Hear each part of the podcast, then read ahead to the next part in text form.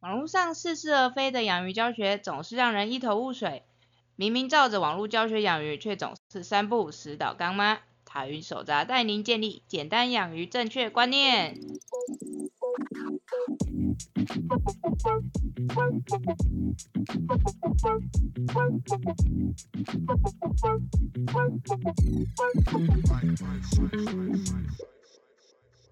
Hello，大家好，我是台语手札的造景师阿喵。Hello，大家好，我是台语手札的兽医师阿汪，欢迎大家来收听我们这一集的水族大大不要听。对，我们这一集的水族大大不要听呢，要接续我们上个礼拜，我们上个礼拜跟大家分享的就是海水的基础的系统设置。嗯，那这礼拜我们要来跟大家分享的就是海水鱼的营养。嘿，对，因为我不知道为什么啊，就是有的时候我会从一些神秘的店家听到神秘的说法。像是我们都知道，好，也不是说我们都知道了，像是很多人都会知道说氨这个东西，基本上在碱性的环境里面它就会比较毒嘛。嗯，那不知道为什么有些很神秘的海水机家就会跟事主说什么氨不重要啊，那个不用测啊什么之类的。我想说靠，氨明明就是海水里面最重要、最容易毒到鱼的东西，其他 NO2、NO3 什么都还好，嗯然后他们竟然会说氨不用测啊，那个不重要，我说哼。那不然你的安是什么时候才重要呢？对，那海水鱼饲料也是有听过很神秘的讲法，嗯，就是店家会跟你说什么淡水鱼饲料跟海水鱼饲料都一样了，啊海水鱼饲料卖比较贵吼，就是厂商想要坑你的钱而已啊，那个没有差。然后下一句他就会说，你看我的小丑鱼用淡水鱼饲料喂了这么久还是没有事啊，所以说用淡水鱼饲料就好，买便宜的就好了啦。哦，是哦，对，然后我就觉得说，所以你是觉得养殖户都是笨蛋吗？真的哦，其实所有的所有目前的水产饲料里面最高级的应该就是石斑料跟鲈鱼料吧。嗯哼，我记得就是一个成料一个浮料，但这两个应该就是里面最贵的饲料。是，对，因为它们就是属于海水肉食鱼类的饲料。嗯哼，那为什么这两种饲料还会这么贵呢？那就是因为这两种饲料它里面有很多的东西是不可以被取代。嗯，为什么是这样子呢？因为啊，唉海水鱼的消化系统实在是太差。没错，海水鱼它是跟淡水鱼比起来啊，海水鱼的消化能力，然后还有对营养营养的需求都会再更高一点。嗯，那为什么是这样呢？是因为就我们一直在说的嘛，海里面鱼最多的地方就是那个珊瑚礁。对珊瑚礁呢，它就是一个都会区，在都会区呢，你又是过着非常繁华奢华的生活，在那种地方呢，你当然想要吃什么都可以拿得到，嗯基本上你想到的东西应有尽有，你想买的东西都买得掉到，只要你有一点点本事，什么东西都买得到。嗯那在这种这么富富裕的环境里面，嗯你当然会丧失了很多，就是你要自己努力去合成这一些营养素的能力啊。嗯反正我从环境里面就拿得到啊，为什么我还要自己去合成？嗯，这不是很麻烦？是，这就是为什么台湾现在诈骗这么流行啊！你诈骗就是骗人家做好的东西呢，嗯哼你，干嘛花这么多的力气，还要在那边努力的想要怎么样赚钱？你直接骗到最好最快了，毫无成本我。要转职，真的啊！如果说你还是好好的乖乖的像个农夫一样，就是一步一脚印慢慢耕耘，耕嗯哼耘出来的东西，它全部都被骗走这样子。真的，对，所以说就是其实生物界也是这样，诈骗是最好赚。但是如果说全部人都变成诈骗的人之后呢，基本上就会出事，嗨，对，这个物种就会消失。是，对，那也因为海水鱼它过得如此的优渥，所以说他们其实身体上面像是合成 EPA 跟 DHA，也就是大家一直在说什么深海鱼肝油，嗯，对，那个广告台词应该很常出现吧？是，然后富含 EPA 与 DHA，然后什么帮助小孩脑子发育什么之类的，然后小时候吃鱼油会长得比较聪明，巴拉巴拉的。嗯我必须要说的是，因为现在呢海里面的海洋污染有一点点严重，嗯，所以我也不知道你吃了深海鱼油之后呢，EPA 跟 DHA 的能力比较强，还是重金属汞污染的能力比较强，所以我也不知道吃了之后你的小孩会变笨还是会变聪明。但是呢，要告诉大家，其实所有的东西呢都是靠那个生物累积效应。嗯就是呢，如果说你吃的鱼它是越高层的掠食者的话，它体内的重金属污染会是越，严重。对，但如果说你吃的鱼呢，它是属于比较吃微生物或者吃一些浮游生物，它们嗯体内的重金属污染就不会这么重。所以，假如你想要补充 EPA 跟 DHA 呢，其实你只要选择那一种就是比较底层的鱼类，然后重重点最好是海水鱼，然后不要是养殖鱼。对，这样的话你补充 EPA 跟 DHA 的效果就会不错我需。要每天吃吗？有需要每天吃吗？可以啊，其实无所谓。每天吃一条鱼，对啊，怎么吃奢侈？对，我觉得像青鱼跟竹夹鱼就是一个很棒的选择，是它们就是属于便宜好吃又富含 EPA 跟 DHA 的食物。没有错，嗯我觉得青鱼真的超好吃，赞、嗯而且又不贵。嗯哼，的确是，对，那反而是那一些我们说的石斑啊，或者是像是什么欧啊这一些的，嗯，对，这些养殖鱼其实它体内的 EPA 跟 DHA 含量反而没有这么高，嗯因为它们很胖。嗯，对，很胖的鱼的话，它其实体内那些油脂都不是 EPA 跟 DHA，跟你的肚子一样，就是满满的肥油而已哦。对，就像有些有些人会跟我说那个虱目鱼的那一块，嗯，就是那一那一块肚子啊，啊然后他说要吃那个要补充 EPA 跟 DHA。大家想一下，你平常看得到的鱼油胶囊都是什么样子的？它不是都是异状的吗？对啊，就是一颗透明然后很臭然后现在那个有那个藻油，藻油的话它就是比较没有那个味道，嗯所以有些人就是会推广藻油不吃鱼油，原因就是因为鱼油有很重的鱼腥味。嗯。对，那你想它在常温之下就是液态，嗯，虱目鱼那块肚子煎完之后还是固态的，你觉得那个东西有可能是 EPA 跟 DHA 吗？不可能，没有，它就是满满的油脂而已，它只是嗯热量而已，不要再说服自己了。虽然那个很好吃，但是那个绝对不是让你补充 EPA 跟 DHA 的。是一个来源又香，对，那是哦又油又香，但是跟你吃一般人有没有什么两样？不要再骗自己了，不要以为它是从鱼身上来的，它就是 EPA 跟 DHA 没有这么好的事情哟。对，所以但是呢，吃鱼鱼肉是真的可以得到 EPA 跟 DHA、嗯没有错，而且它也是一个很好的来源。对，那在海水里面的这一些鱼呢，它们基本上就是因为它们满地都是 EPA 跟 DHA，所以它们不需要有合成这些东西的能力。但相对呢，住在淡水的鱼呢，它就比较辛苦一点点。嗯，不是台北淡水那个淡水，是所有所有的淡水流域的鱼。嘿，你真幽默，对不起。对啊，你会觉得好像住在，感觉那个住在淡水的鱼呢，就是会比较辛苦一点。然后下一句人就会说，那巴黎的鱼呢？这样子。巴黎的鱼，对啊，就像是那个，你知道以前国文课本里面不是有那个我不是归人，只是个过客嘛。嗯哼，那归仁的话，台南有个地方叫归人然后那嗯个台南高铁站也在归人嘛，因为我们是台南人嘛，所以说就我们就说我不是归人，我是永康这样子。对，就是都会有这种地名性的笑话。哦，你们不会吗？没有基隆版本的吗？没有，为什么基隆人基隆人不幽默，他说的，不是我说，基隆人说的哦。基隆人这么不幽默的吗？因为都在下雨嘛。话说前几天才看到那个基隆人自杀率是全台湾最高的地方之一。嗯对啊，然后医生推测说是因为那边一直下雨，没什么阳光，容易忧郁，再加上就是街景又有点小窄狭窄，然后人又有点多，对啊所以就更容易忧郁。嗯哼所以基隆人忧郁比例是真的蛮高的。嗯，应该吧，嗯，题外话，兽医的自杀率是一般人的六倍。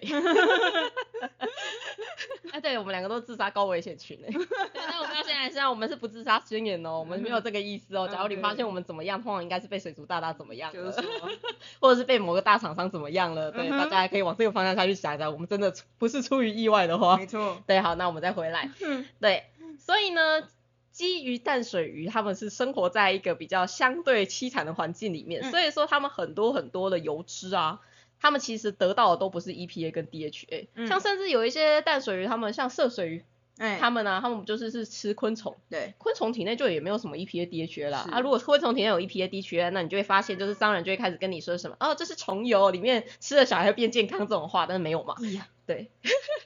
怎么了？没有，好恶，你是觉得虫油很恶心吗？对，对不起，那说不定未来我们就变成只能吃虫的时代了。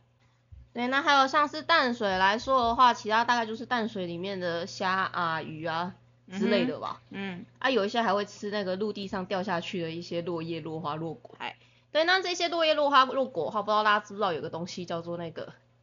亚麻油酸，嗯哼，有听过吗？嗯，亚麻仁油酸，对对对对对对，这嗯是不是也是很多健康食品上面会出现的东西啊？是，对，然后还有像是，先不要说到这么复杂、你看像我们一般煮饭用的不是就什么，橄榄油，嗯，沙拉油，沙拉油的话，通常是什么葵花葵油，花油，还是什么大豆油，嗯，就这一些对种子类的东西。哎啊，这些油不是也是跟鱼油很像，它都是一体的嘛？嗯，对，那淡水鱼的话，它们其实主要油脂含来源就是类似于这一种的油嗯类。对，因为它们就是会吃那些落花落果啊，巴拉巴拉巴拉，反正 路上有什么东西被冲到水里面，它们都有可能可以吃嘛。嗯，对，所以淡水鱼的话，它们其实转换把这些油脂转换成 EPA 跟 DHA 的能力就会非常非常强大。嗯，那我们一直一直有在跟大家说，就是为什么饲料里面不喜欢用这么多鱼粉？就虽然鱼粉明明就很重要，嗯，它是饲料里面很重要的一个成分，嗯，但为什么饲料里面不想要用这么多鱼粉？因为鱼粉很贵，贵 鱼粉，而且鱼粉会越来越贵，因为现在海洋资源开始枯竭的关系，所以是鱼粉它只会越来越贵而已。而嗯且这也是那个也因为用鱼粉的关系啊，所以其实这也是养殖业一直被诟病的一个点，嗯就是为什么你要先从海里面把鱼抓起来，嗯把这群鱼变成鱼粉，嗯再拿这些鱼粉去喂鱼，为然后那些你的养殖鱼，对，然后再把这些养殖鱼，你还喂到长大之后，你才给人类吃，你不会觉得这样很多此一举吗？嗯哼，就你为什么不一开始捞起来的鱼就直接给人类吃呢？嗯你中间还有这么多、这么多、这么多的浪费，是这样不就是造成海洋环境的一个很大的伤害吗？嗯哼对，所以这是养殖业一直在说它是养殖业，那一直被诟病的一个最大的原因。所以呢，如果说你可以在饲料里面找到某个配方，让它可以不用用这么多的鱼粉，嗯，首先第一个是你的饲料会变便宜，是，第二个是你在环保上面比较站得住脚，就你在永续经营上面比较站得住脚。嗯在鱼饲料的发展里面啊，假如这条鱼它不用吃到鱼油的话，那当然是最好。嗯那刚才就说了嘛，淡水鱼啊，它们可以吃植物油就好嘞。对，那像是大豆这个东西，大豆这个东西它已经算是那种永续有序经营的一种农作物，嗯对，因为它就是已经都研究的很透彻，它都知道说要怎么加什么东西，它就可以一直长下去之类的。是，而且因为植物的好处，它就是吸收阳光，哎、就可以变食物了，嗯它就是一个自营的生物嘛。对，所以说大豆就被认为是很永续啊。所以如果你的鱼饲料可以用大豆油就好了，那你干嘛就是还要用鱼油嘞？啊鱼油又比较贵。嗯哼，对，所以也因为这样子，淡水鱼的饲料呢，通常都会有比较多的这一些油脂类的取代，嗯，因为它不需要用到这么昂贵的饲料，它就可以得到相同的效果。嗨，对，那这样子的话，首先就是饲主这边拿到了鱼鱼饲料就会比较便宜，嗯你也觉得 CP 值比较高嘛，对吧？对，那第二个是它也比较好保存啊，因为我们一直在说饲料会酸败，饲料你要注意保存，巴拉巴拉巴拉的，全部都是因为那个鱼油超容易坏掉。其实鱼鱼油就是所有一切的原罪。所以像有些人就会问我说，为什么我们会建议说，像我们自己的营养添加剂，嗯你跟饲料混在一起之后，你只能放一个礼拜。哎啊，但是你不要把它放在一，你不要把它放放在一起，你单独放，它竟然可以保存一两年以上，嗯这不是很奇怪吗？对，原因就是因为当你跟饲料接触的那一瞬间，饲料里面的鱼油呢，它很容易破坏你的营养添加物里面那些有的没有的东西，所以一切饲料会变得那么难搞的东西，全部都是因为那个鱼油。嗯，所以如果你是养淡水鱼，那它又可以不一定要用鱼油，那这样的话你又便宜又好保存，这不就是一个 love and peace 的世界吗？没有错，但海水鱼没办法，嗯 我也好希望海水鱼可以，但是海水鱼真的没有办法做到这件事情。对，因为海水鱼它就是一定要使用含有 EPA 跟 DHA 的食物，嗯它才有办法好好的活着。嗨，所以呢，千万不要用淡水鱼的饲料去喂海水鱼，因为这对于海水鱼来说，它的营养会是不够的。嗯因为有很多很多东西是我在淡水鱼我可以做很多的饲料取代，然后我在淡水鱼可以用很便宜的饲料来源，这没有问题。但是我在海水鱼身上，哦哦，你用这些东西的话，基本上它们就是会营养不良。那海水鱼在这一方面的营养不良，它表现是什么？也不是说吃一次就会死掉哦。如果说你的环境可以一直维持稳定，它可能不会有事。但你会发现，你只要水温稍微有一点变化，嗯或是你最近水质稍微差一点点，它就会突然间游着游着就就就去了。嗯 对，它就是游着游着就就没了。就倒了，对，它就倒了，所以就会变成这种情况，所以它会变成是一种压力不耐，就是我们会说要压力不耐，也就是你只要不要做出任何的改变，你会发现这条鱼它甚至会长大，嗯，然后它看起来外观好像也好好的，也没有什么问题，然后颜色也很漂亮，但是某一天不知道怎了，它就挂了。嗯，对，是，所以其实有海水鱼非常非常多死亡的原因，其实真的都是因为吃的食物不是这么的恰当。嗯，对，所以千万不要拿淡水鱼的食物去喂海水鱼。是，那反过来，你觉得我可以拿海水鱼的食物去喂淡水鱼吗？可以啊，为什么？因因为淡水鱼没有特别需要那个那个 EPA D DHA 啊，但是它的成分基本上基本上是不会差太多的。可是淡水它不需要 EPA 跟 DHA，那我海水鱼的饲料里面有很多 EPA 跟 DHA，、嗯，那这样子补回去会出事吗？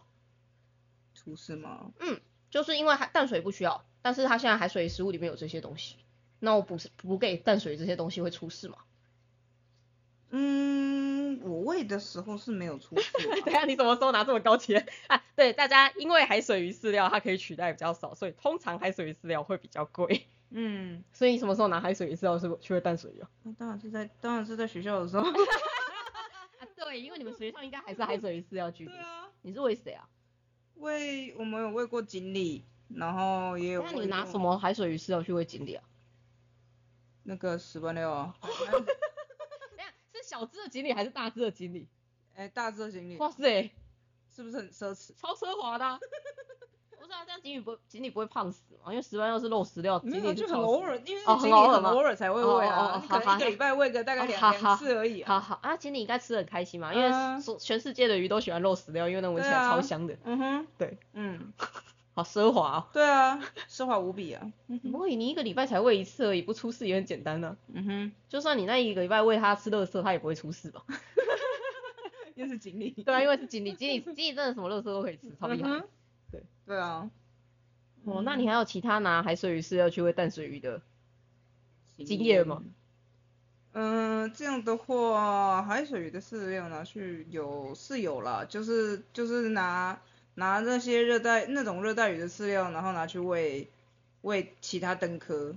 海水鱼的饲料去喂灯壳对对，你还记得是哪一种海水鱼饲料？不记得。了，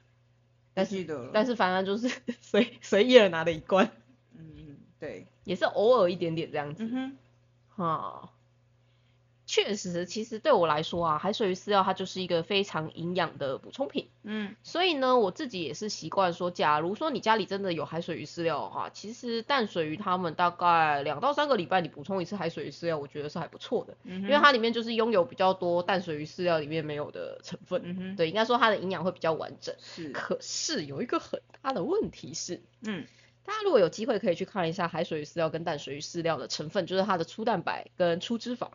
你会发现一件事情哦，海水鱼饲料大部分比较油，对，它的粗脂肪的比例通常会比淡水鱼饲料的粗脂肪比例还要高，嗯，因为呢，在海水里面生存其实是一件比较辛苦的事情，就像是我们上个礼拜在系统那边说的一样，海水不是要花很多很多时间调整渗透压吗？是，所以海水里面的细菌会长得很慢慢，呃，海水里面的生物也会长得很慢慢，嗯哼，因为它只是花了很多很多的能量在让自己不要变成小鱼干。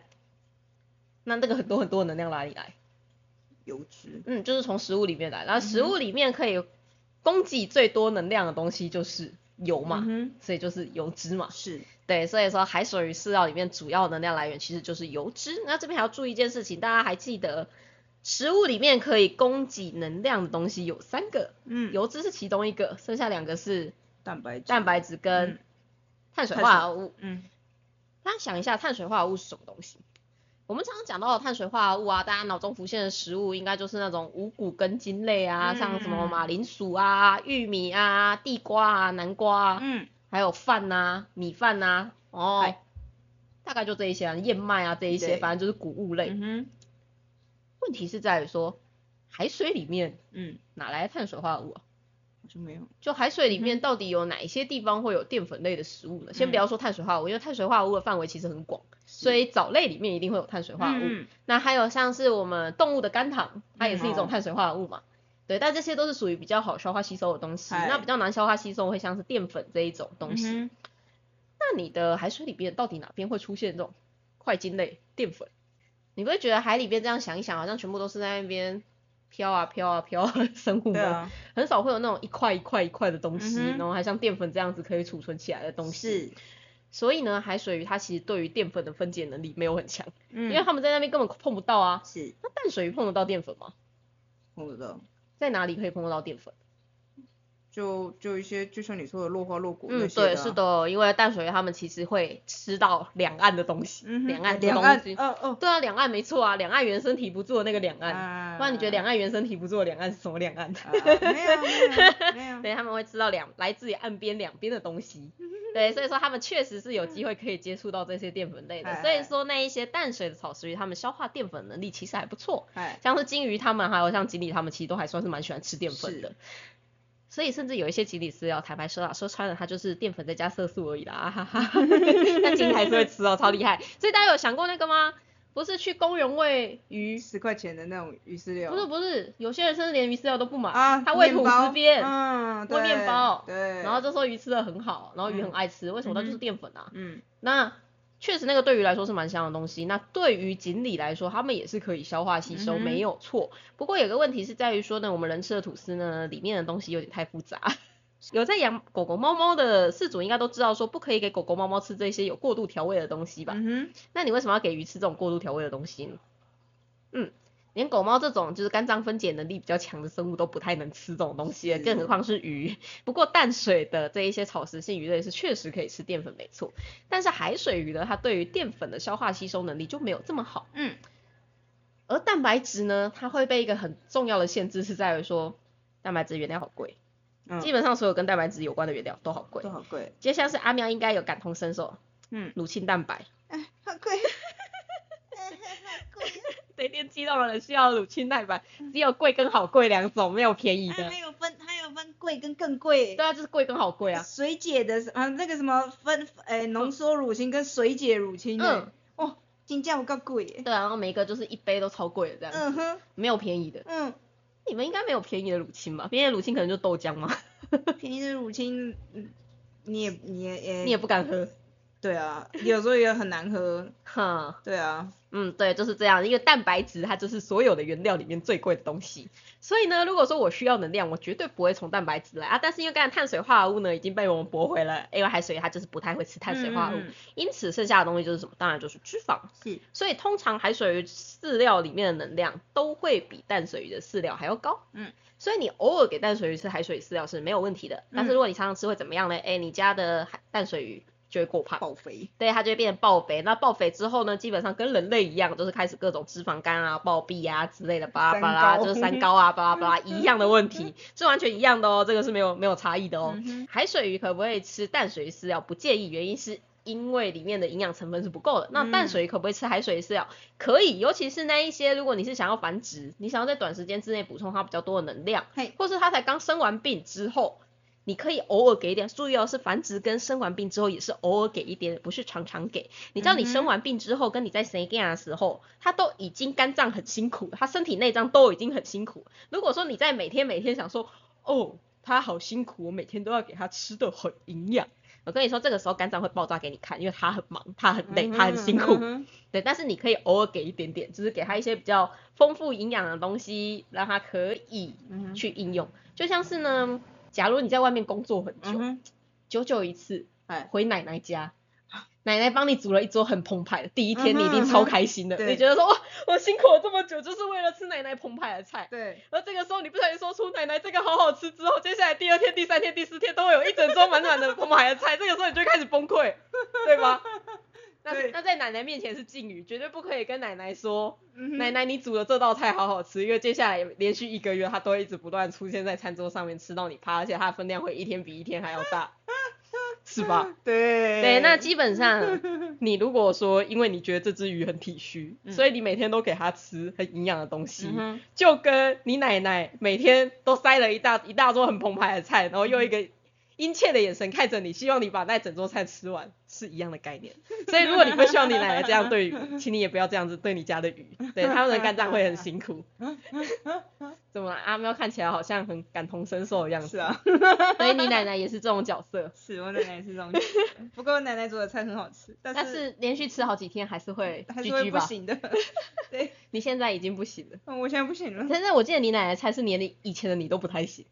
啊，对啊，就是要好几个你才有办法吃得完那呃，对，种量。没有错。对，就不知道为什么奶奶就是那种控制菜的能力都有一点，嗯，对，奶奶不是很好有种饿叫奶奶觉得你对，有种饿叫做奶奶觉得鱼，那其实鱼也是这样，有种饿叫做饲主觉得鱼然后重点是鱼又会非常的不争气的，就是一直吃一直吃一直吃。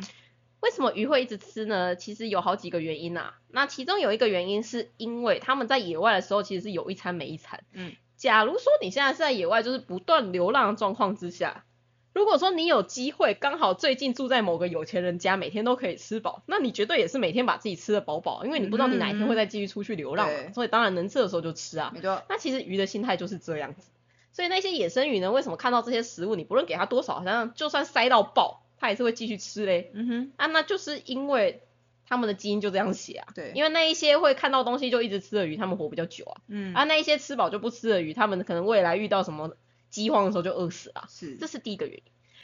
第二个，为什么鱼会一直吃的原因呢？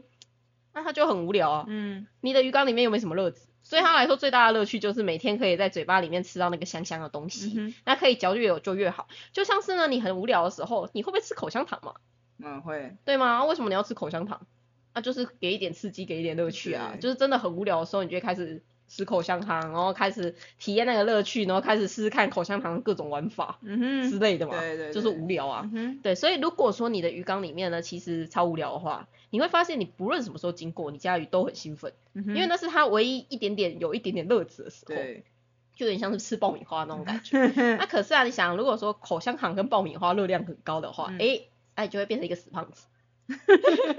就你又很无聊的时候，你真的就会变一个死胖子。是真的，对，所以说这就是为什么大部分的鱼其实都是过胖，那也是为什么鱼会一直吃、一直吃、一直吃的原因。嗯哼，对，所以说大家请不要因为鱼一直在跟你要食物，你就一直给他们吃饭，这样真的会出歹气。嗯哼，对，但是海水鱼饲料对于淡水鱼来说是一个不错的补品，嗯偶尔给给是一件还不错的事情，尤其是那些身体很虚弱，然后还有就是繁殖过后的鱼，嗯给他们这些饲料是 OK 的。哎，不过呢，这些饲料呢又还有一件事情要特别注意哦，是，我们前面一直在说，一直在说，鱼油它就是一个很不稳定的东西，嗯，鱼粉它就是一个很不稳定的东西，它就是会让你饲料很容易坏掉，所以所有的海水鱼饲料都很容易坏掉。嗯哼，海水鱼饲料的保存，你绝对要比淡水鱼的饲料还要再更加的上心。嗯，而且我之前还有试过啊，同样的包装哦，同样的分量，你拿来保存淡水鱼饲料，跟你你来保存海水鱼饲料，那个时限真的完全不一样。嗯淡水鱼饲料大概那样子的包装放个三四个月都不会有太大问题，但是海水鱼饲料大概一个一两个月就会开始出事情，而且是会很明显的开始发臭。对，因为它里面的鱼粉比例很高，所以它嗯坏掉的速度很快。是的，你只要稍微有一点点没有保存好了，哎，坏掉，至少它很臭，你闻得出来。但比较糟的是，如果说里面是脂肪开始变得有点酸败，那接着里面的维生素 A、维生素 E、维生素 C 这些东西都会全部不够。嗨，全部不够呢，在淡水鱼身上或许还不会有太大的问题，但是在海水鱼身上，我们刚才在说，海水鱼它在海水里面很辛苦，嗯，它一直要在很努力的做很多的事情，是，一只很辛苦的鱼，嗯，它会需要更多的维生素，是，因为它的身体上面的所有的这一些运作，全部都是维生素去帮助它运作，嗯哼。所以当一只很辛苦的鱼吃到了一个很烂的饲料，那结果就是它会更容易出事，它会比淡水鱼更容易出事。是，简单来说，海水鱼对于食物的品质要求会比淡水鱼还要高，非常非常的多。那也因为海水鱼就像是我们上礼拜讲的一样，它系统其实是比较稳定的。嗯，所以为什么海水鱼其实大部分你只要一开始系统稳定之后，你可以养个三到五年是没有问题哎，但要超过三到五年就有点难。其实很大的原因是因为出在食物，食物，因为食物的问题它影响其实没有这么的迅速，对，它其实是慢慢来的。而且很多的海水鱼啊，如果你仔细看，它可以以一个超级无敌销售的方式活在那边一两年以上都是没有问题的哦。你会觉得整只鱼已经干的比你手上的那个小鱼干还要还要扁的那种状况之下，它还是可以吃的很爽，还是可以吃的很开心，还是可以在那边游来游去，而且甚至可以以这个体态活个两到三年以上都是没有问题的、哦，这是嗯海水鱼非常强大的一个哎地方。对，但是为什么它会变那个体态？其实有很多时候真的是营养不适当的原因。嗯，那营养不适当的原因呢，除了我们刚才说的，就是保存上面你要特别注意以外，还有一件事情很重要。嗨，我们刚才不是在说海水鱼其实不太能够吃淀粉吗对？可是啊，饲料的最基础的成分一定要有淀粉，嗯哼，因为饲料如果没有淀粉的话呢它，就没办法成型，它就没办法成型，它就不会变一颗，它就不会在你水中的时候还是一颗。嗯哼，所以那种淀粉很少的饲料，你会发现它放到水中之后就会散掉。是吗？它其实对于海水鱼是比较好的饲料，对，因为它就是淀粉含量比较低嘛。那我们刚才是说，就是其实海水鱼对于淀粉的消化吸收能力是没有很好，嗯，可是那种散掉的饲料会被饲主靠背啊，嗯，因为他就会说什么，他让我的水变得污污浊浊的，下面有很多渣渣，很麻烦之类的，嗯巴拉巴拉巴拉。所以反而这种饲料不是这么的被大家所喜欢。对，但我其实一直觉得海水缸出系统就已经很稳定了，那些渣渣真的不太需要去理它，也无所谓啊也。是啊，而且你本来应该正常的底沙，你就应该有一些清底沙的生物，那那些渣渣拿去喂那些清底沙的生物也没有什么不好啊。嗯像我们之前喂海参跟海星，我们有时候也是撒饲料下去啊，不是吗？就直接撒在那个底沙上面，叫它自己去吃，嗯我们也不太会去理它，啊因为那本来就是它们的食物之一啊。没错，所以我其实觉得那些渣渣其实根本无所谓，其实我自己觉得那不算是什么样的东西。嗯对，但是反正大家就会很介意这件事情。是的，对，那如果说是一颗的饲料呢？大家有没有发现一件事情？其实海水鱼饲料啊，很多都是纯料，几乎都是纯料，嗯浮料比较少。对，我记得海水鱼好像认真来说，除了鲈鱼料之外，我没有看过浮料。嗯，不过海水，不过鲈鱼它其实认真来说不算是纯海水鱼，对啊，他们是属于出海口，嗯就是交汇是是潮间带那个类型的，就哎陶瓷那个类型的。哎，对，所以说他们其实不算是典型的海水鱼类。嗯哼，对，那为什么海水鱼饲料里面其实几乎都是成料？当然有一个部分是因为谁在野外的海水鱼浮到水面上吃饭啊？神经病！水面上 水面上浪这么大，嗯，上来还会被海鸟攻击，很可怕。大概会上上水面的大概就是飞鱼这一种吧。嗯哼，不过他们其实也是吃浮游生物啊，他们也不是真的吃漂在水上水上的食物们。所以其实大部分的海水鱼都是吃那种漂在水中层或者掉在底部的东西。嗯对，如果说你的海底没有那么深的话，他们会在那边捡底。像那个秋菇，他们其实我觉得秋菇长得有点像鼠鱼，嗯哼，因为秋菇它就是那两只胡须也会在那边一直找一直找。错，啊，秋菇的话，它就是一个有两只胡须的鱼，嗯它很可爱啊，它每次都会在那个底沙那边挖东西吃，它会很努力用那两根须须去探测下面有什么。嗯哼，但是它每次挖出来的东西都会被它后面其他的小王八蛋给捡走。嗯，对，就是我们那个时候我们自己养的秋菇，就是每次秋菇在找底部的那些残饵的时候，它后面都会跟着一群小鱼，嗯哼，然后秋菇只要一把东西，哎，掀起来，那个小鱼就会一只一只的把它吃掉。嗯然后每次都会看到那只秋菇就是一脸塞饼的转过去，然后发现什么东西都没有，然后再回去再继续努力的工作。嗯哼，就是看到老板跟我们的关系，你知道吗？真的就是一个很要求的状况。的确是哦，好可怜哦。但我们也不能喂它吃更多的东西，因为喂它吃更多的东西还是被人家抢走。是，对，就是有一点小小的凄惨的故事。嗯，而且秋菇蛮好吃的，其实 秋菇本人蛮好吃的。是，那为什么海水鱼的饲料，其实当然除了第一个刚才说的食性之外，嗯，为什么海水的饲料其实大部分都是纯水性饲料？原因是因为如果你要做浮水性的饲料啊，里面淀粉的比例通常会比较高，是，因为你要让它膨起来，啊，你要让它膨起来，它其实大部分就是淀粉比例要够高，它才会膨起来哎。啊，淀粉比例不够，它就膨不起来，它就会沉下去。所以通常肉食鱼的饲料都是沉水性的饲料居多，是因为这个原因。哎，对，那如果说是那一些浮水性幼肉食鱼的饲料，它们大部分都会很贵，因为它会需要比较高超的技术。哎，它会是在一个就是临界点，就是我最好可以越加越少淀粉越好那个状况，然后让它是膨起来。没错，对，所以说通常浮水性的肉食鱼饲料都会比较贵一点，因为沉水性的比较好做。哎，对，那也因为海水鱼它不太能够使用淀粉，所以大部分的饲料都是属于沉水系的饲料。嗯但虽然说我们已经很努力的想要减少淀粉量，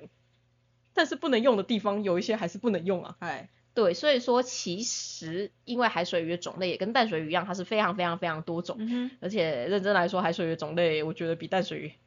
淡水鱼的种类当然会比海水鱼多啦，因为淡水鱼它是很多很多的湖泊，很多很多的溪流，它们之间都有区分。那会区分的话，它们就会演化起来嘛。嗯，那所以说，就算是很同很类似的鱼种，它们也会有很多的那种亚种出现。那亚种出现久，它就会变成一个全新的物种。嗯所以当然淡水鱼的数量会比海水鱼还要多很多。嗯，但是如果说是以就是该怎么说呢？如果说是以一个区域来说的话，其实那个区域局部的物种海水鱼的种类会是比淡水鱼还要多。嗯，因为淡水鱼大部分是一个湖泊里面大概就那几种，哎，然后但是不会有太大的差异这样子，对吧？对，但是海水鱼的话，就是一个珊瑚礁里面它可以有非常非常多的生物嗨。那一个珊瑚礁里面它到底要怎么样负担起这么大量的生物呢？嗯，哎，大家知道那个非洲草原嘛？哎，它不是很多的生物都是吃草的吗？对，那他们要怎么样在一片草原里面去满足这么多生物的需求呢？有一些吃树上的，嗯，有一些吃地上的，对，然后地上它也可以分成，有一些是吃根茎，有些是吃嫩芽，有些是是吃中中间。没错，对，那其实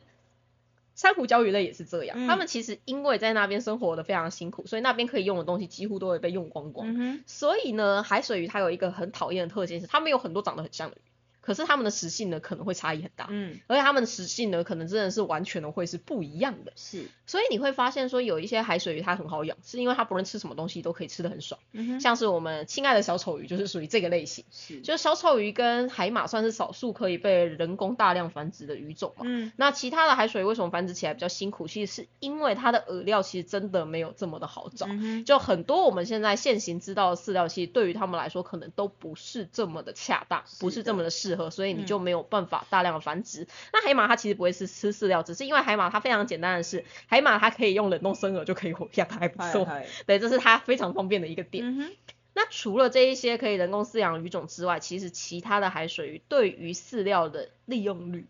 并没有大家想象的这么的高。嗯，如果说像是其他的淡水鱼，它们可以以饲料作为食物里面大概百分之五十甚至到百分之百的食物来源，我觉得是有可能。但是大部分的海水鱼，除了小丑鱼之外，其他的海水鱼，坦白说，我都会建议大家，假如你真的希望把这条海水鱼养得好好的话，饲料比例不能太高。饲料比例其实我觉得大概二十到三十 percent 就差不多。哎，其他的所有的食物，你都最好是原形食物，就是最好是这一个不是那个圆形，不是那个 形状的圆形。每次讲这个你都要笑一次，这个梗已经用了太多次了，事主都觉得烦了。好，好，好了，对不起，我下次换一个。对，下次要换一个，对，圆形的学妹不是圆形食物。糟糕。对，圆形食物呢？就是那一些海水鱼，他们本来在野外可以吃到的食物，那也还好，是因为台湾算是一个蛮好取得海鲜的地方。嗯哼。所以我会觉得，对海水鱼来说，其实最好的饵料，真的就是那一些虾肉、鱼肉、蛤蜊、头足类这一些全部你可以拿得到的海鲜，全部都可以给他们吃，而且最好是以这个为主食。嗯。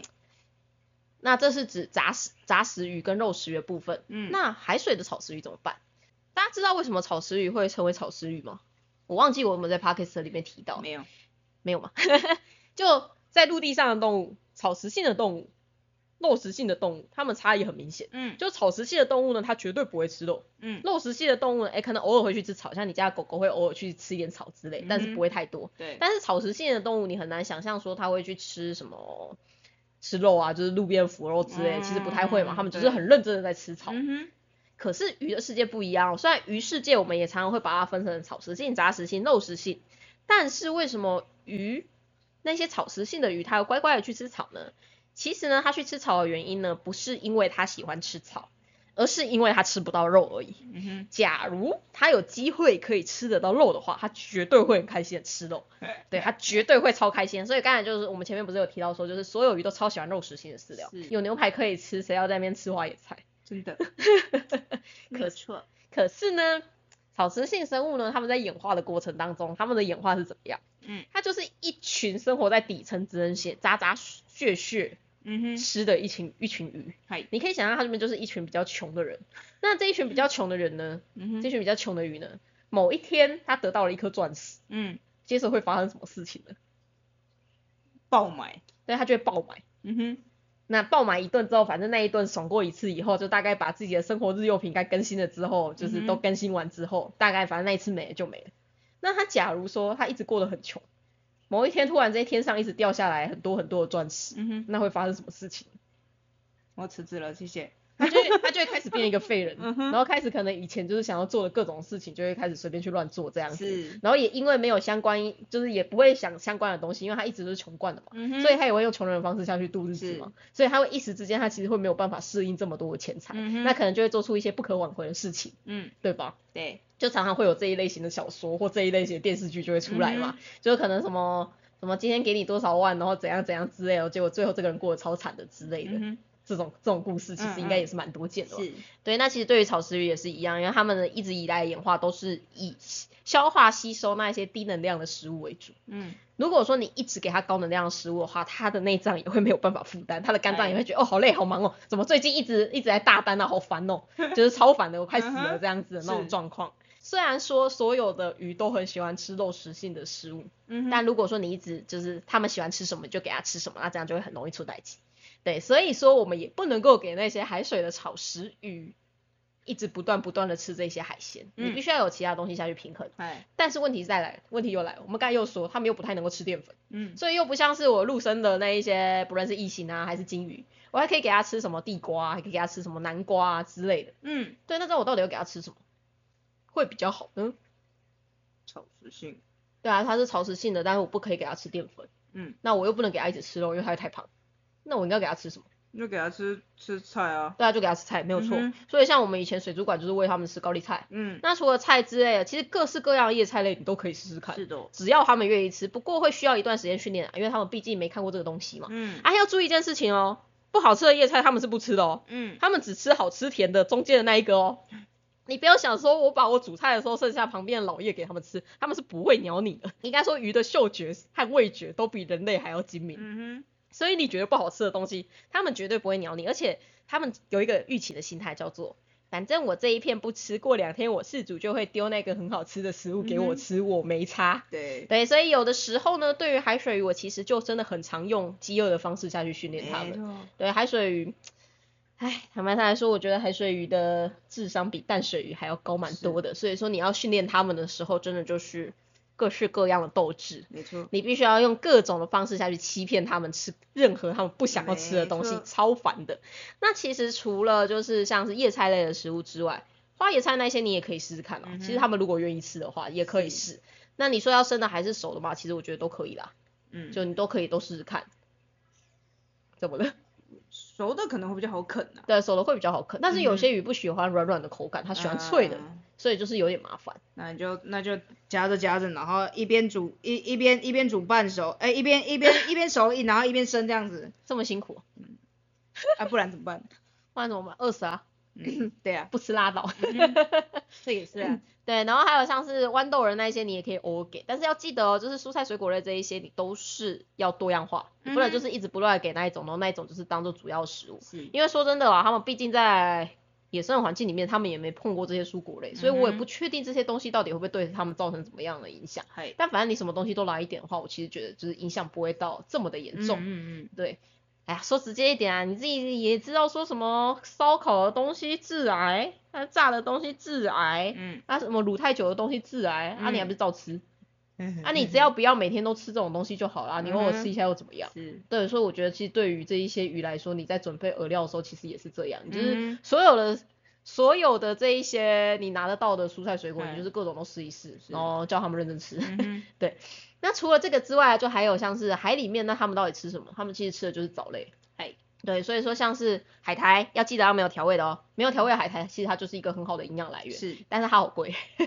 对但如果你不在意它好贵的话，其实你可以一直喂海苔是没有问题的。嗯，那还有有些人会养那种藻缸，嗯就是用藻缸去消除水缸里面的一些 NO 3之类吧。那有些人藻缸里面可能会养葡萄藻，葡萄藻他们其实也蛮喜欢的，就葡萄藻也可以给他们定期的吃，这也是没有问题的。嗨，总之就是草食性的鱼类，你就是要给他们各式各样草食性的食物。那其实跟淡水的金鱼是一样，淡水的金鱼你最好就是少量多餐，不断地给它们嘛。那其实海水这些草食性的鱼类也是啊，嗯就是与其你一餐给它们吃超多东西，那你不如就是一直给它们吃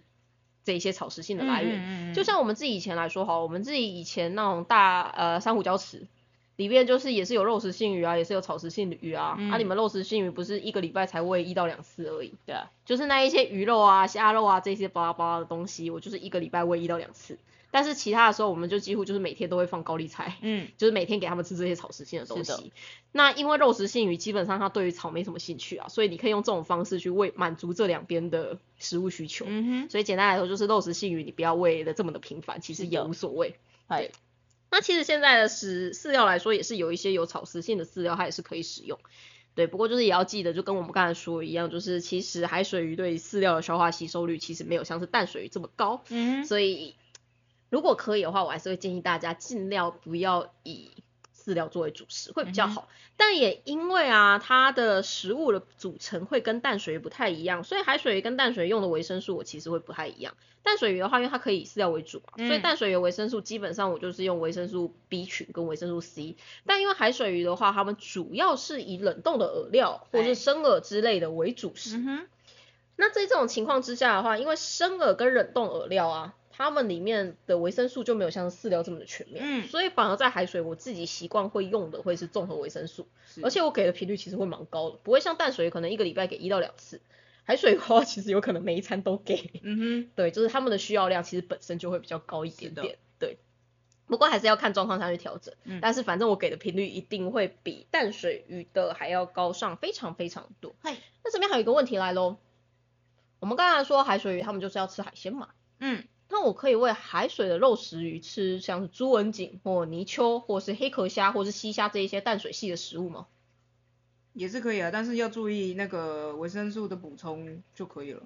嗯，还有脂肪的补充，哦因为就像我们刚才说其实海水的生物有比较多 EPA 跟 DHA，是。对，所以说你主食是那个是没有问题的，但是你一定要记得，你绝对要有其他的东西下去平衡它里面的 EPA 跟 DHA 不够。嗯那还有就是朱文锦跟泥鳅的话，会有严重的维生素 B1 的缺乏，其实也不止这两个啊，百分之五十的来自于海里面的海鲜，跟百分之五十的来自淡水里面的海。那不叫海鲜，那叫水产，对，都会有维生素 B1 缺乏的现象。所以说吃这两，如果说你使用的是这一些的话，你一定要再另外补充维生素 B1 嗨。对，那还有就是所有的冷冻饵料，它里面的脂溶性维生素也会比较不够，所以基本上就是补综合维生素。嗯，那如果说你是以生以淡水的活饵为主食的话，那就是补维生素 B1 跟补油脂类的来源。嗯那油脂类的来源什么东西比较好呢？像是小口径的话，我觉得是康虾。嗯，那你再大一点的话，就是南极虾南极虾，对，那嗯如果说真的这两种东西你都找不到好的来源，那他们你也不太好拿到的话，那就是鱼饲料。对，是接着就是鱼饲料，因为鱼饲料它就是一个高浓度浓缩的一个营养精华，嗯所以说就是鱼饲料的比例其实你会再拉高一哎点点。是，对，所以说海水的部分，请大家一定要好好的去观察你家海水鱼的胖瘦。嗯，如果你发现你家海水鱼怎么样养都养不怕，就请你一定要调整你的饵料，因为绝大多数都是营养性的问题。嗯尤其是那个啊，我觉得黄色系的鱼很明显，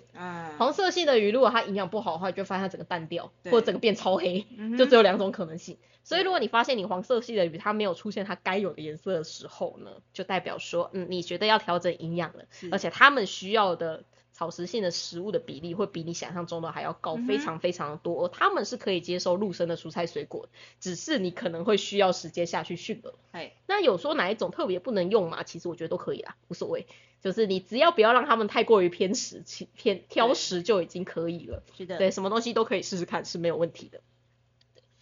那包括像是那一种含有藻类的食物，其实我也是觉得是可以使用。如果他们愿意吃藻锭之类的啊，我也觉得这是 OK 的，是没有什么问题的，就跟异形有一点点像。嗯哼，对，那这边的话，我觉得还要特别提到的一个东西，就是那些小嘴巴鱼啊，嗯除了刚才说的康虾之外，嘿还有些人会喂那个丰年虾，嗯然后自己孵的丰年虾无节幼虫。丰年虾大家要注意一件事情哦，虽然我们在孵丰年虾的时候都要加盐，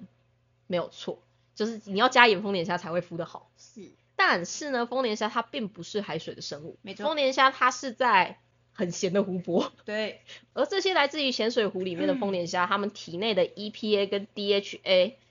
还有它们体内的油脂，对于淡水的幼苗来说是完全足够的。嗯哼，但是对于海水鱼来说是完全不足够，而且不要说是海水鱼，各种海水的生物，包括水母都是不足够的。是的，所以如果说你想要喂食你家的鱼吃丰年虾无节幼虫的话，请一定要做一个动作叫做滋养。嗯哼，滋养这件事情呢，通常我们使用的丰年虾的滋养液呢，里面都是富含了各式各样的不饱和脂肪酸，那主要的就是 EPA 跟 DHA 这两个嗯东西。所以重点来了，滋养液超级容易无敌容易坏掉，嗯，超级可怕的容易坏掉。对，对，所以说一定要好好注意那个滋养液要怎么样保存，然后要是买的时候千万不要太大罐。对，那滋养液它其实有各式各样，大家只要上网 Google 丰年虾滋养，其实就会有相关的资讯嗯出来了。嗯那其实这一些都可以用，因为它里面就是为了要增加丰年虾的 EPA 跟 DHA 的浓度所使用，嗯嗯所以你一定要做滋养。那滋养这件事情听起来好像很高级，对不对？没有，它其实超简单，就只是呢，你原本孵完丰年虾之后，你就把它收集起来，你就拿去喂。只是你现在把收集起来这个虾呢，再另外放到一个干净的容器里面，加上这些滋养液，然后你再培养个一天再拿去喂，其实你就是多养一天而已。对，它没有什么了不起的地方。嗯哼，那还有一个重点哦，丰年虾吃的滋养液不可以直接给鱼吃，不可以，因为那个滋养液虽然说里面确实是 EPA 跟 DHA 没有错，但它的比例是不对的。滋养液里面的 EPA 跟 DHA 的比例是为了给丰年虾而设计的，是哎丰年虾吃完这些滋养液之后呢，丰年虾体内的 EPA 和 DHA 才会变成鱼药的比例。对，所以如果你直接把这一些滋养鱼拿去喂给鱼的话，你的鱼 会有某一部分的脂肪不足，因为那嗯不是给鱼吃的，那是给丰年虾和轮虫吃的滋养液。嗨，所以这一点要特别注意，因为我之前有遇过有饲主真的直接帮我把那个说，啊你说 EPA 跟 DHA 不足，他就直接在饲料上面裹了那一个滋养液，然后喂鱼。哦天哪，他的水一定很一定很精彩。对，然后问我说鱼怎么出事了？对，他说可是它里面不就是 EPA 跟 DHA 啊，为什么不能直接补？对，不行，真的是不行。而且那个东西真的很容易让水烂掉。真的，因为它那个超级营养，所以大家要记得哦。如果说你滋养完之后，那个丰年虾的孵虾桶一定要好好的洗干净，嗯不然你那个孵虾桶会变成一个万恶之源。对，所谓万恶之源的意思就是呢，丰年虾呢，它竟然可以被 EPA 跟 DHA 滋养，代表的是它也可以被你那些病原菌滋养，它的肠胃道里面可以充满了满满的病原菌。对，然后吃下去就是你的鱼吃什么死什么这样子，会变成一个非常可怕的状况。嗯哼，所以大家一定要记得，孵丰年虾的容器，不论是淡水跟海水，你都要让它干干净净的。嗯那也因为这样的关系，同样的问题哦，滋养过的丰年虾，我可不可以喂给淡水鱼吃？可以啊，嗯，就跟刚才的嗯海水鱼饲料是完全一模一样，是，偶尔喂可以，不要常常喂。嗯那还有像我们刚才说那些补充脂肪来源的饵料，像是康虾嗯跟南极虾，嗯淡水鱼可不可以吃？可以，嗯但是不要常常喂。是，那海鲜呢？啊，海鲜类，淡水鱼可以常吃吗？常常吃，不要不要常吃啊，一样不要常吃啊。未来海鲜类基本上是可以的哦，嗯其他的就是那些什么虾肉、鱼肉之类的是 OK 的哦。哦，鱼肉只要不要选那种太油的鱼肉，就是所谓的太油鱼肉，其实你会很好发现，就是当你把这片鱼丢下去的时候，你水面上就会产生油花，那个就叫做太太油的鱼肉。嘿，对，为什么除了太油的鱼肉之外，其实那些虾肉、鱼肉、蛤蜊肉、乌贼肉，其实一般淡水鱼也是可以吃的哦。嗯哼为什么呢？你一般的饲料就是用这些东西做成的哦、嗯哼，对呀，你饲料里面最主要的成分就是鱼粉啊，鱼粉嗯是什么？鱼粉就是海水鱼做成的粉。是，对，所以说其实除了刚才说的那一些特别油的饵料之外，其他的海海鲜类的食物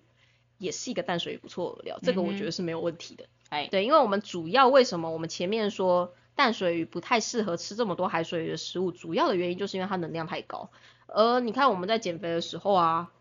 不是营养师都会跟你说什么要说吃什么低脂的肉类来源，那低脂的肉类来源里面不是通常就是鱼肉、嗯虾肉、蛤蜊肉，嗯然后头足类这一些，它不是都会被归类在低脂的肉类来源吗？好，啊，你你一片一片青鱼才才那个才几大卡，你看你看看鸡腿，嗯，对啊，我不知道，我没看过，鸡腿，嗯你说没看过鸡腿吗？我没看过鸡腿有几大卡，哦，鸡腿鸡腿一一一片一片大概一片是四指诶，肯德基的大小还是？肯德基那一块的大小吧？那块很小哎、那那诶，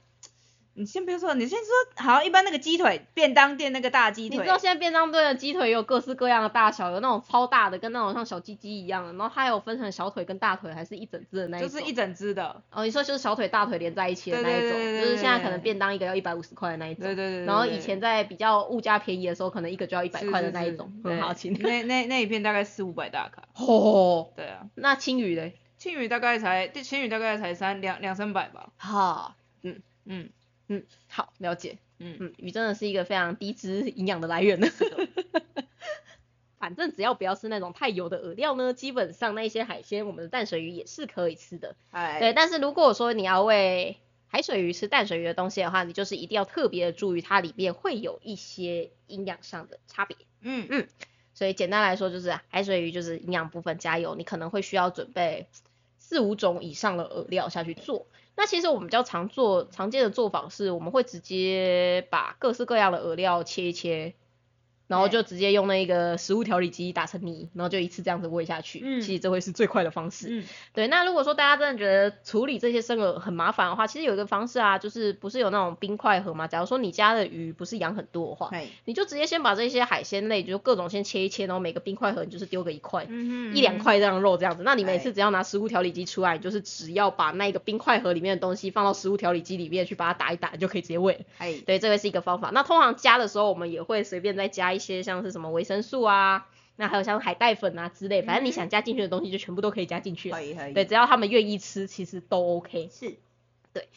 那另外一个方式啊啊，对，那要注意哦，千万不要直接先把它们都打成泥状之后再去分装，因为打成泥状之后，那个营养素会流失的非常非常非常快，因为细胞都被你打破了，哎所以那个东西是不适合保存。所以你要保存的话，一定是它还是至少它也是肉块那个时候，才会嗯是你比较好保存的时候。哎，对，不过其实就这样子操作起来，说真的，它的麻烦程度会比你想象中的还要低蛮多的。嗯 其实它没有你想象中的这么的复杂。嗯，觉得它就只是可能每天要花个你大概十到十五分钟的时间，然后可能一个月某一天会花个你大概半个小时的时间去处理这些事情，对，但没有想象中的这么的麻烦，是真嗯的。那如果说你家的鱼嘴巴够大的话，其实你直接切的丁状，然后直接解冻直接丢下去，我都觉得都是没有问题的。是，对，所以说就是大家可以各式各式的尝试比较适合自己家里海水鱼的喂食方式，但是不论怎么样，千万不要只喂饲料，因为鱼况真的会不是很好。那刚才有说那些康虾跟南极虾，其实除非是特殊鱼种，不然的话我也建议那个不要当主食，那个只是它的比较好吃的营养品而已。主食还是要以海鲜为主，就是像刚才说的鱼肉、虾肉或蛤蜊这种才会是它的主食哦，嗯要注意这件事情。是，而且认真来说啊，其实比起鱼肉，我觉得虾肉跟蛤蜊会是一个更好的主食。原因是因为呢，其实啊，在野外真的能够干掉其他鱼的鱼没有这么多啦。他们大部分的鱼还是是以那种无脊椎动物为主，因为他们跑得比较慢，也没有这么强的防御力，也比较不会受伤。嗨，对，所以说除非你养的真的是那种食物链很顶层的鱼种，像是鲨鱼之类的，嗯哼，不然其实对于大部分的鱼来说，无脊椎的生物会是一个比较好的选项。是的，那你给这一些以无脊椎为主的鱼种吃鱼，到底会不会出现什么事情？其实我觉得目前为止观察到出现最严重的问题就是他们会过胖。对，嗯就你看像我们的水族馆里面的那些鱼啊，嗯本来应该要是吃草的，或者是应该要是吃那种无脊椎的，是喂到最后全部，因为我们通常最方便的就是鱼啊，因为鱼它就是最大量、最好买，然后又最好处理的是的，一个食物。嗯哼对，喂到最后就是每只都超胖，哼，嗯，每只都胖到一个炸裂。没错，对，这是一个最大的问题。所以说这一部分，毕竟大家不是养在这么大一缸，而且跟这么多生物混养的情况之下，我觉得大家真的可以判断一下自己鱼的胖瘦，然后下去调整食物的给予。嗯那如果说他们真的超胖的话，你就是拉长一下喂食的时间，或者是给予他们一些比较没有那么营养，像是那些蔬菜水果类的食物，嗯会是一个比较好的方式。不过呢，海水鱼大家要注意一件事情哦，海水鱼常常被饿到以后就会开始吃室友，超可怕的。是的，对，所以说有一些海水鱼它们是不能够用饥饿的方式下去驯饵，因为饥饿之后你就会发现它的身价会越来越高，然后你缸子里面鱼会越来越少，每只鱼都合体了，这是一件叠加，对，这是一件非常可怕的事情，所以说大家要特别的注意这件事情。对，是，那以上的话就是我们这一集的水族，大家不要听。嗯哼，对，我觉得我应该应该算是讲的蛮完整的吧，该讲的都讲了。嗯哼，对，反正就是重点就是海水鱼，拜托不要喂以饲料为主，因为饲料真的不是这么适合海水鱼，就是各式各样的生饵、各式各样的蔬菜水果下去吃，所以这也是海水鱼，我觉得它另外一个在入门起来会比较痛苦的一件事情。嗯，对，因为就是你要花很多的时间去准备这些饵料，那你不准备的话，你的海水鱼就是会养的不太好，不像是哎淡水鱼，真的可以用比较高级的饲料下去把它撑到最后。是对，唉，那我们下一集要讲什么？最痛苦的时候就是想下一集了，想下一集的标题的时候，下一集要讲什么好呢？要讲什么好呢？下一集我们来讲讲鱼的体色如何，因为既然哎都已经讲到海水鱼了，就是海水鱼它不是就是很漂亮嘛？哦，那其实观赏鱼它之所以会被大家喜欢，除了它们个性很贱之外，个性知道个性很贱的人应该不多了，大部分人应该就觉得鱼就是游来游去而已。嗯另外就是当然就是鱼很漂亮啊，，是的，那问题就是在于说，其实有的时候好像你知道这种鱼它理论上要看起来很漂亮，但是嗯在你的鱼缸里面它就是永远都丑丑的，嗨，就是永远都黑黑的，嗨，有点像是七彩，它就超容易的。就是人家的七彩都超漂亮，而、你家的七彩就是黑不拉几，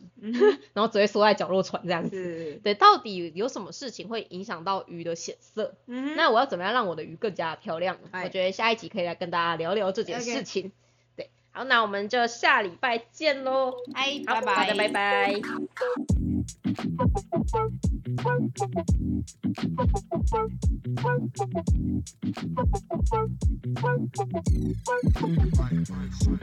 Bye.